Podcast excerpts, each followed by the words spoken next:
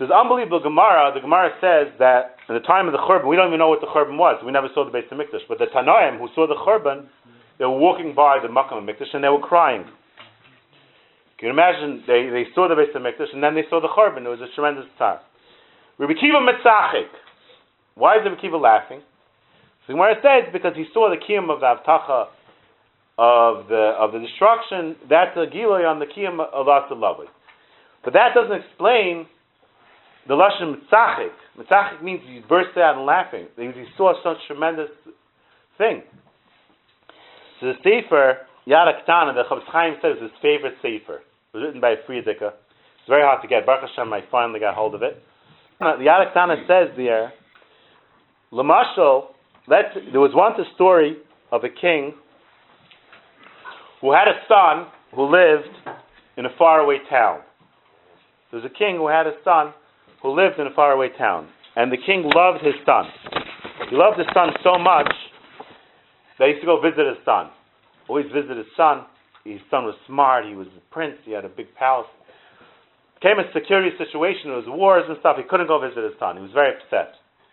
So he called the security team and he told them, listen, I pay you guys well. I know you take your breaks, your vacations, your coffee breaks. You got to figure out how I can see my son. Do something for this. So they told him, give us two weeks. After two weeks, they, to- they had a meeting, and they told the king, we have a way for you to see your son, but you're not going to like it.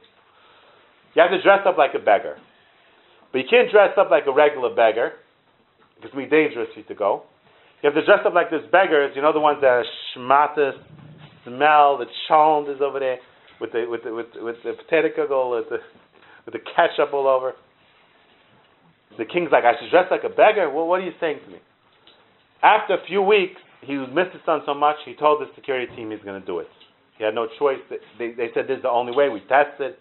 This thing works. You go with this, no one will bother you. So now the security team had a good job to do. They finally had something to do. One guy got a hat that mamish had shone stain on it, and the other guy got a got a got a jacket that had the ketchup still dripping. And they dressed him up, and he went, and he went right through Taco. Went right through. He gets his son's house. He walks up the big palace, and the son opens. He knocks on the door. The son opens and sees the most despicable person that ever lived. He's about to take a bat and throw him down the staircase. This despicable guy coming to my house. I'm a prince. All of a sudden, he's about to throw him down the stairs, and he, by mistake, looks in his eyes. He's like, "Ta, is that you?" He's like, "Yes, my son. Look what I did to come see you. I miss you so much." And he, he, the kids scream out in such simcha. He didn't think he could see his father again. He gave him a hug on top of all the cholent things. He gave his father a hug. Zati Gemara, that's Rabbi Kiva Mitzachik. That's Rabbi Kiva Mitzachik. What's the verse? He saw his father, he saw Hashem coming in the form of Tsar. That's Rabbi Kiva Mitzachik. That because the Nevuah was in the Skyim in such a drastic way, and he saw that Hashem's talk is still here, he said that when Hashem comes in in a form of pain, it's still Hashem coming. He's coming with all this shmatas on, with the chant thing, but it's Hashem. He saw it's Hashem. That's what Rabbi Kiva Mitzachik. So that's the verse. Dr. Yad Tana, he says this. That every person in their life, when he has tsaras, he has to see that it's Hashem visiting him. It's not Pshat Hashem not visiting him. It's Hashem visiting him.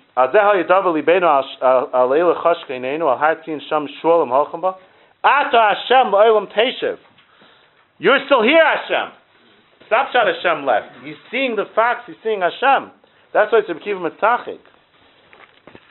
שהפכו מכאן, מכאן מוכח מהשועל בוי, אשר עדיין גוידל השכחוסי במוקם ההוא. The bunch is still there on, on our Tzion. And that's why I became Mitzachik.